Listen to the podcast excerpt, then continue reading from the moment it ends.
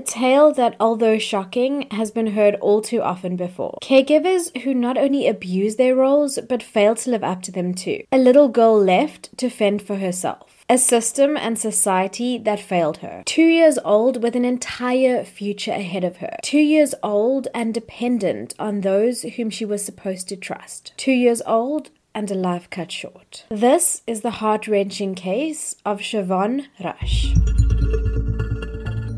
Hello and welcome to Murder and Mayhem, a South African true crime podcast hosted by me, Bella Monsoon. Murder and Mayhem is the first trauma informed true crime episodic series in South Africa that explores real life crimes from a psychological viewpoint, hosted by a mental health professional. Every week, via video format online the official Bella Monsoon YouTube channel, as well as audio format via the podcast, a new case is examined, and together we delve headfirst into the meanings and motives that drive people to do what they do. Join me on a weekly expedition into the mind behind the macabre as we traverse murder, mayhem, and much more.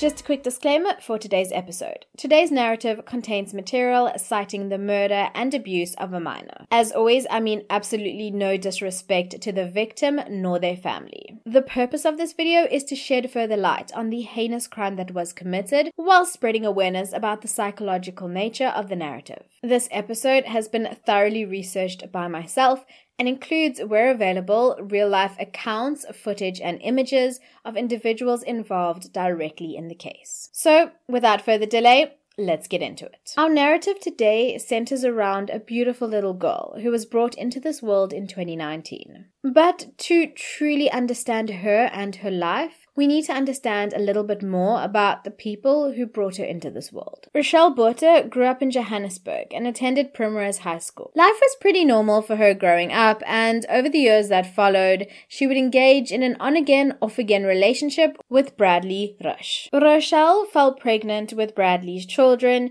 in 2017, 2018, and 2019. Even though three children were born, though, only one was registered with the Department of Home Affairs. The first child would go and live with a relative when she was only one and a half years old. Whilst she was there, Rochelle would give birth to her second child, but she would end up leaving Bradley for another man. In that time period, she wasn't really bothered with either of her children, which resulted in a relative whose identity was concealed by the court becoming the guardian of both children. Her fling with the new boyfriend was short lived, and after a few weeks, they had broken up. At this point in time, Rochelle and her mother had called upon this relative to get her two children back. With her kids in tow, she then began dating Bradley again, and the two, with their children, had gone to live with another relative in Germiston. They also approached the court and successfully managed to set aside the court application that was set to place the children permanently in the care of the relative who had been looking after them for the past few months. In hindsight, an incredibly sad turn of events. Rochelle, despite the circumstances she was in and her inability to cope with the children she already had, fell pregnant once again in 2019. On the 28th of October 2019, Chevonne Avril Rusch was brought into the world. Chevonne would later affectionately be known as Vonnie by her family members and was often described as the love of the family. She grew up loving music and dancing and even at her young age was always acting silly and joking. So as I previously stated, at this point in time, Rochelle and Bradley were living together at another relative's home with their son as well as Chevonne. Both adults were unemployed at the time, with Bradley finding work here and there, working occasionally, and Rochelle never having worked a day in her life. So you may be wondering where the firstborn, her eldest daughter, was during all of this. Well, she had gone back to live with the original relative who had basically raised her. And this yo yoing, moving back and forth, children coming and going, lasted for a few years. That was until Bradley was arrested in April of 2021. He ultimately would end up spending a year in prison. I won't go into any further details regarding that, as it has not very much to do with this current case in the sense of being involved directly in what would happen. During this period of time, whilst he was away, Chevonne and her brother were living with Rochelle and her family, and her eldest daughter, as I mentioned, was living with his family. Also, during this time, most importantly, around two months into his prison sentence, Rochelle would meet and begin to date Cornelius Stefan Kerk. She was only around 21 years old at the time. He, however, was older than her in his 30s and he was from Walkerville. And yeah, it was around this point where things started to decline rapidly. After an incredibly short period of time, I'm talking days and weeks, not months, the pair decided to move in together to a large cargo container. Absolutely nothing wrong with that. But they then decided to go and fetch Chevonne's brother, Rochelle's second born, who was staying with Bradley's family at this point, and bring him to live with them. For some reason, they thought that this was a great idea. Around this point in time, Chevonne, as well as her older sister, the firstborn, were living with relatives, with Rochelle being able to see them on weekends. Although she was allowed to see them every single weekend, she later requested an amendment to see them only every second weekend, as she stated that having all three children with her together over the weekend was just too much for her. Yeah, I kid you not. Then, by the 10th of July 2021, just a mere three months after Bradley exited the picture, the pair were engaged. It was consistently stated that when Stefan van Kerk entered the picture, the abuse of the children began, with bruises being noticed and strange behaviors being developed.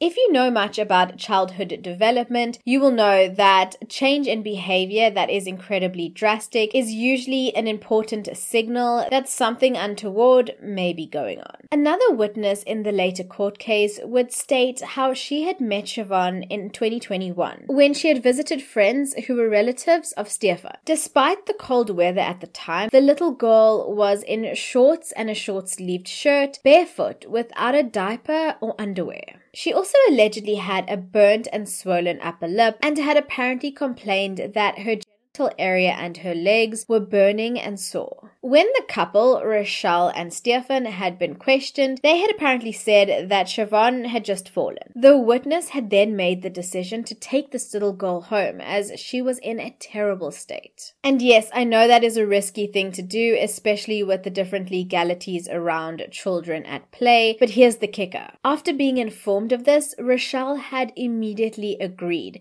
without having even met the individual who had her child. Obviously, this woman had good intentions, but this is not necessarily the day and age to be trusting random strangers with your children. Later, Rochelle would claim that the couple was so busy and distraught looking for Stefan's brother who had gone missing that they weren't in the right frame of mind to even compute what was going on. And in case you were wondering, yes, Stefan's brother was allegedly missing and he was found too. Regardless, Chevonne continuously shouted for her mother that night, refused to bath, but eventually drank a bottle of milk and fell asleep in this woman's arms. The next day, this woman let her watch TV with her own toddler and gave her a pacifier and some yogurt. During this time, she would also take photos of the little girl's bruised face sending them to Childline South Africa, who had promised to investigate the matter. Chevonne would end up spending three days with this woman. Eventually, unfortunately, but inevitably, she returned to Rochelle and Stefan. It didn't appear that much came of that complaint to Childline,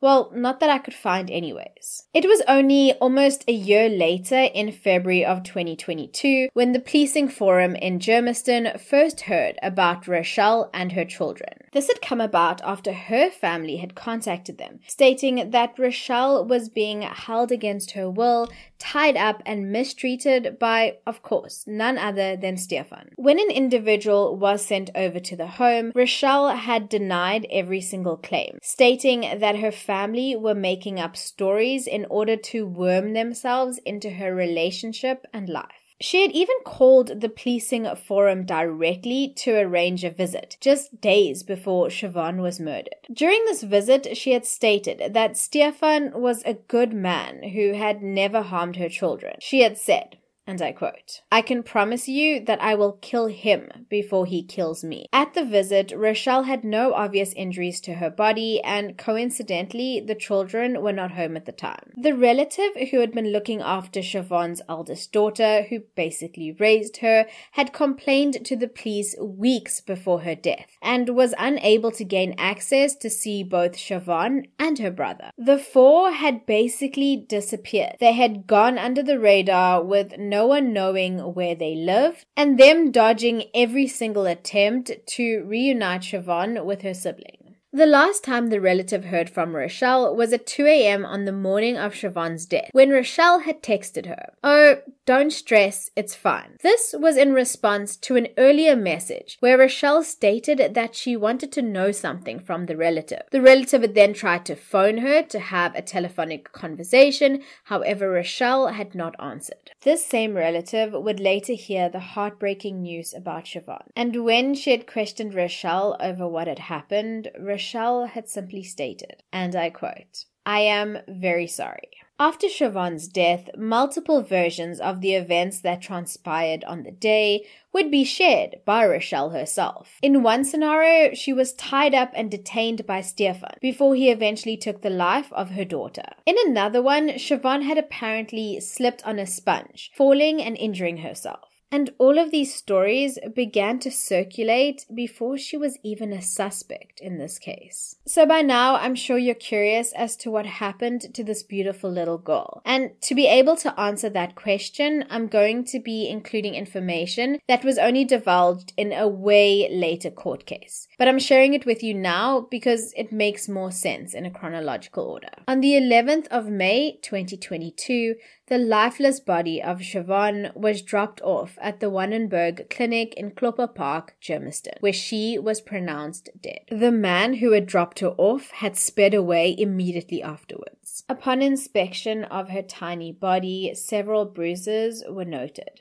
The clinic personnel had then called Primrose police officers. When they arrived, the nurses showed them the child, Chevonne, who had been brought in by a man thought to be her stepfather. The little girl was wrapped in a blanket, with blood in her mouth and bruises all over her body. She also had a wound at the back of her head. The post mortem examination, along with evidence provided by the pathologist during the trial that would later follow, confirmed that the two year old suffered injuries from head to toe. There were a total of 49 bruises, abrasions, wounds, and scars on the tiny toddler's body. According to the pathologist, Dr. Imifa Apatu, most of the injuries were sustained within the span of a few hours to a day before her death, referred to as fresh wounds. The injuries were present on her face, scalp, arms, abdominal wall, lower back, legs, and feet. They believed that most likely the cause of death was from blunt force trauma to the head.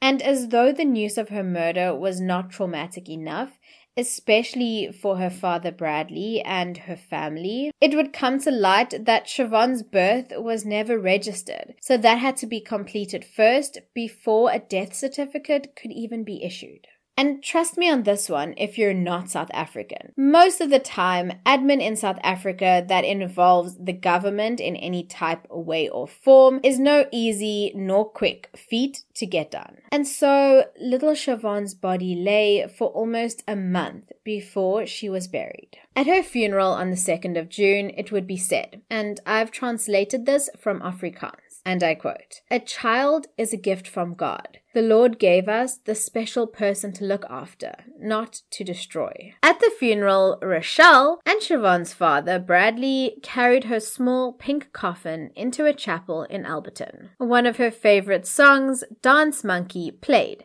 as her coffin was placed at the front of the church. Ironically, it would be said by the pastor that one should trust no one with their children, and that parents should look after their children because they were given to them. Ironic because Rochelle was going undetected amongst all the fellow mourners. At the end of the service, friends and family released pink balloons into the air to celebrate the little girl's life. Now, I'm sure you're still a little confused as to who, where, when, and what actually happened to Chevonne? Well, in this sordid narrative, the truth took a little while to come to the surface. But after the discovery of the bruises on the toddler's body, Stefan van Kerk was apprehended in Bedfordview shortly afterwards. It would only be the day after Chevonne's death when Rochelle would indicate that Stefan had abused at least one of her children. This would come after his arrest. After his initial court appearance, he sobbed whilst looking down, his face buried in his hands. He would appear again in court on the 25th of May when he was expected to apply for bail. On the day, he arrived with a scarf covering most of his face, avoiding eye contact with everyone in the room. At this appearance, he also abandoned his bail application. At this very same appearance, Rochelle, although present, kept herself in the shadows, wearing a bulletproof vest and not engaging with angry protesters or members of the public. Rochelle was present at the court as protesters lambasted her, calling her a bad mother and saying that she was guilty too. She ended up having to leave the court proceedings. A family friend of hers, who identified herself on the day as Kayla, would later state to media, and I quote, The drama outside was unnecessary, and Rochelle was unable to attend the bail hearing, with the crowd making it difficult for her to mourn her child's death. Oh, the irony of that statement and situation. And as I alluded to earlier, the truth slowly but incredibly surely seeped to the surface. Just a few weeks later, a whole lot would change, as Rochelle was arrested and charged with murder on the 22nd of August. Yep, you heard me correctly. This came about after external investigations into the case uncovered further information about the home and living conditions of Chevonne and her siblings. It also came to light that Rochelle was well aware of the alleged abuse and assault of her own child. The news of Rochelle's arrest was a further blow and a shock to Bradley, who vehemently believed, as most do, that parents are supposed to protect their children. Bradley said his daughter died whilst he had been trying to get her back for more than a month. Came about after she had gone to visit her mother, Rochelle, for what was supposed to be just a weekend visit. He had said, and I quote, I think my daughter's death could have been avoided because she died while I was trying to get her back and was being taken from pillar to post. Rochelle's case was postponed to the 1st of September for her bail application, which carried over to the following week. During her court appearance, she was also told by the judge to change her clothing for future appearances, as it was inappropriate for her to show up to the court in extremely short, tight training shorts. At this point in time, the pair were facing not only charges of assault with the intent to injure, but also charges of rape, sexual assault, and a charge of human trafficking. And as you can only imagine, the public were outraged. Initially at the actions of Stefan, but now more so at the potential involvement of the child's own mother in her demise. A Facebook group, which had been started, A Voice for Chevonne, updated the general public on the court happenings and updates, gaining over 10,000 members within days of being created. Rochelle, on the other hand, turned to the comforts of an unknown male friend as she remained in custody until her next court appearance. After the extended bail application and the back and forth, Rochelle ended up temporarily abandoning her bid altogether. Stefan, who had been in custody since May, was set to appear alongside her on November 9th in front of the High Court. And so much more would come to the surface during this court case. And after what felt like it had been a lifetime since the little girl had passed, although by South African standards it was fairly fast, shocker, the trial began in 2023. In another sad loss though, Chevonne's great grandfather passed away just a week before her trial would begin. He had been there throughout the entire process, but he had deteriorated rapidly after learning about the toddler's passing. Devastated and more also shocked by the ever changing turn of events. As more witnesses came forward and testified, including Rochelle's two children, who were six and seven years old at the time, the public and the investigative team learned about the stark and sordid reality of Chevonne and her siblings. Well, at least their life with Stefan and Rochelle that is. Two vital witnesses in particular, who remained anonymous at the time due to a court order in place, shared the timeline of events that led up to the little girl's death. And so I'm about to share that with you. These witnesses had spent the day prior with the couple, Rochelle and Stefan. One of the witnesses' family members would state how, upon seeing the pair that day, they noticed that Chevonne had a wound on her lip. When asked about it, though, the couple had simply stated that she had fallen down the stairs. This despite the fact that the wound resembled a burn, similar to the shape of a glass pipe that is used to smoke crystal meth. The witness was quite steadfast in this belief, as he often engaged in drug use with the couple with this very same kind of pipe. The little girl had also been in pain, barely speaking. Later testimony within the trial would also allude to the abuse of one of Rochelle's other children, the baby boy, who had bruises on his arms, face, and thighs. It would also come to light that a doctor had noted several injuries on his body, 13 in fact. Some were days old, whilst others had healed months prior. These types of injuries were consistent with blunt force trauma to the head or a physical fight. As the evening wore on and the inhabitants of the home smoked meth, the little girl had approached these two witnesses asking for food and water. She was then sent to Rochelle as the witnesses did not want to smoke in front of her, but Rochelle did not want the child around, complaining as much to Stefan. And so the night progressed. The following morning dawned and the group had gathered in the kitchen, smoking and eating. Then Stefan had taken the little girl to bath. She had been screaming nonstop to a point where both witnesses had approached Rochelle to help the little girl. This came about after Stefan had argued that Chevonne was fine. The defense would later state that the only reason Chevonne was crying was because the water was cold. Rochelle, however, was apparently unbothered by her child's cries or their request for assistance and walked outside to go sit in the sun, paint her nails, and light a cigarette. The crying in the meantime continued, continued until it suddenly went quiet. Stefan had then come running, running out of the bathroom, running to the bedroom and then the living room with the child in his arms, attempting to perform mouth to mouth resuscitation. Rochelle, barely bothered by the chaos that was ensuing in the house, had entered the home allegedly, observed the scene before returning back outside. One witness has then allegedly told Stefan to take the toddler to the hospital, picking her up and placing her in the vehicle. And her mother? Well, yeah, you guessed it.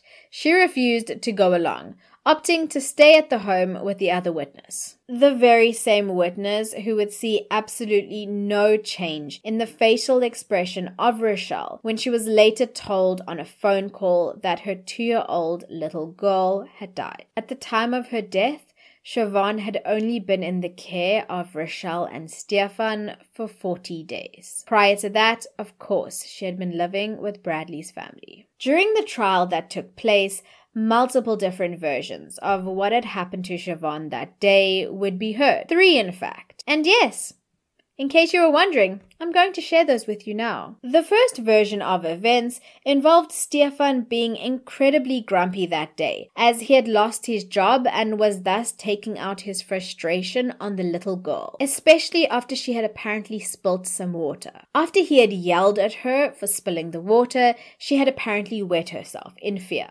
He had then taken her to bath, but Chevonne had kept crying for her mother. Rochelle, however, casually left out the part where she ignored her child's crying. Eventually, the shouting had stopped, and when Rochelle went to go and look and see what was going on, she came across the little girl, blue in the face. She then apparently attacked Stefan, in the process falling on the floor. And then at some point, Stefan had put the child into his vehicle and taken her to the hospital. Version number two. In the second second version, the one that was told to very many family members by Rochelle, Chevonne had apparently been in the bathroom when she had slipped on a sponge, fallen and in the process she had hit her head. I'm assuming the story had ended with either Rochelle or Stefan finding her and subsequently Stefan rushing her to the hospital. And then of course we can't leave out version 3. In this last version of events, Rochelle had walked in on Stefan strangling the toddler. When she had tried to intervene, he had then apparently tied her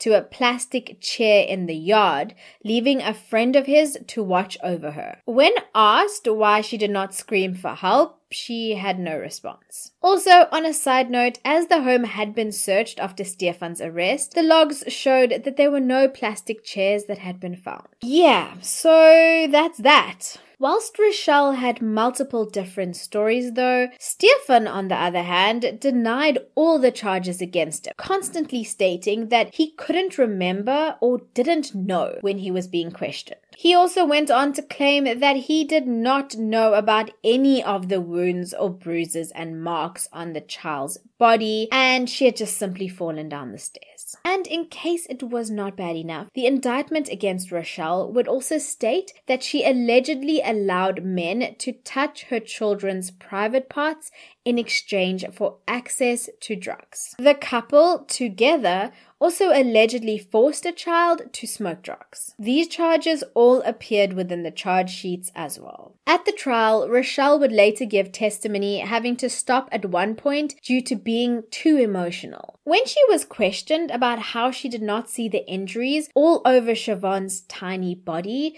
she had responded that she did not know. She responded this way to many of the questions that were asked. She was also unable to state why she didn't send images or videos of Chevonne as requested by the little girl's grandmother, or why she avoided allowing her back over to the relative's home. She also admitted on the stand that she used drugs, but apparently never in front of her children. She did, however, divulge that Stefan had indeed burnt the little girl's mouth with the hot meth pipe as suspected by the witness. At the end of her questioning, Rochelle had an emotional outburst, shouting, and I quote, I didn't know. Next up on the stand was her ex fiance and partner in crime, Stefan, who, as it was discovered, had a previous conviction for theft as well as a breached parole history, appeared calm as he testified on the stand. He denied Rochelle's claims that he had tied her up and stated that he had taken Chevonne to Bath after she had soiled herself.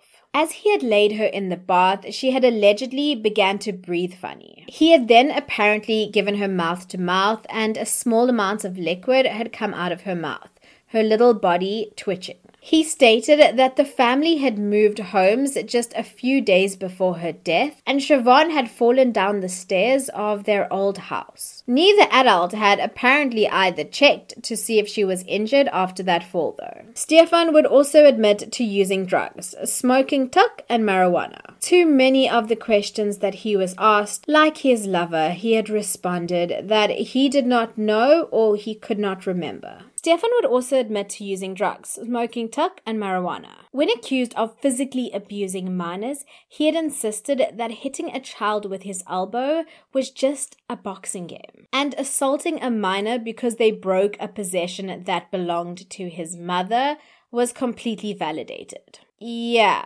I kid you not. Eventually, the trial drew to a close, and on the 17th of November 2023, the judge, Annalene Africa, reached a verdict. She stated that Rochelle failed to fulfill her duties as a parent. Both individuals were found guilty of abusing, neglecting, and murdering Chevonne, as well as guilty of rape with the involvement of another minor. In addition, there was also a guilty verdict in the lines of attempted murder, sexual assault, and child abuse. The judge went on to state that the evidence indicated that the pair had lied during the trial in order to protect themselves. In the verdict that spanned four hours, a dark picture was painted of the heartbreaking conditions and experiences of Chevonne and her siblings, whilst with Rochelle. It was evident that Rochelle had a parental duty which she failed to do. The judge had said, and I quote Her actions were those of a selfish person who did not care about the well being of the children.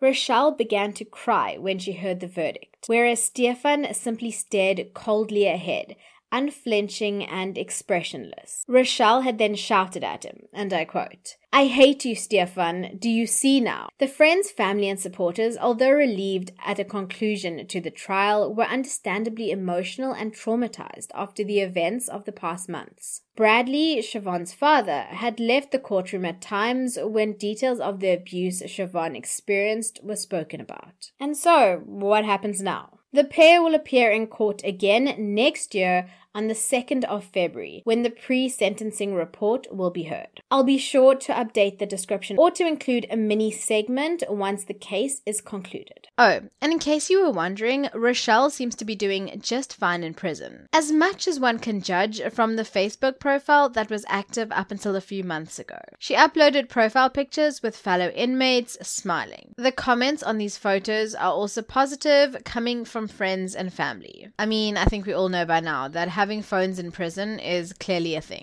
So, of course, without further delay, let's dive right into the mind behind the macabre. In my previous two episodes, I've discussed mothers who have taken the lives of their own children. I won't get too far into the cases now, but I will link them in the description if you are interested. The first, I'm sure many of you would have seen by now, was the narrative of Lauren Dickason, who murdered her three young daughters. The second was of Ellen Pakkies, who ended the life of her drug addicted son. If you're interested, they both approach the psychological idea of murdering a child in two very different ways. These cases demonstrate the psychological concept known as filicide, the deliberate killing of one's own child. As I discussed in previous episodes, there are several routes for these horrific actions. This particular case, unlike the two previous ones, have roots in the murder being an accident, in the sense that the intent was to punish rather than kill. Rochelle was at best an absent mother, more interested in pursuing other men, drugs, and fun than looking after the children that she brought into this world. Many will also state that because she was such a young mother, it was almost to be expected. However, in 2023, there are so many young parents who are doing amazing jobs and focusing all the attention on their kids. So I'm not sure if we can still place that level of emphasis on age in this regard. It does, however, appear that she was not emotionally mature enough to be able to look after her children. Add to that an unhealthy relationship with an unstable man, as well as the use of drugs, and, well, it just kind of spells disaster. As she was younger, there is also the possibility that she was influenced and controlled by the very domineering nature of her partner. In one of my very early episodes, I think it was The Springs House of Horrors, I do showcase the concept of battered woman syndrome. However, I cannot go further into detail and assume that this was the case with Rochelle, as there is no evidence or testimony that she was the recipient of emotional, physical, or sexual abuse at the hands of Stefan. It is just something to keep in mind when regarding these kinds of cases. Although some of the relatives of Chevonne also try to step in multiple times, there is only so much that can be done in legal terms, at least. At the end of the day, Rochelle was still the legal guardian of the children, and thus somehow consistently was able to maintain custody of them, regardless of the fact that she was an unfit mother. And one just really needs to question the governing body bodies and organizations in this regard if these reports were in fact actually made. And if there were no further actions taken to report this situation to higher authorities, one must also consider why this was the case. What comes to mind with this case in particular for me are the striking similarities between Chevonne and Poppie van der Merwe. I covered her case of neglect and ultimate death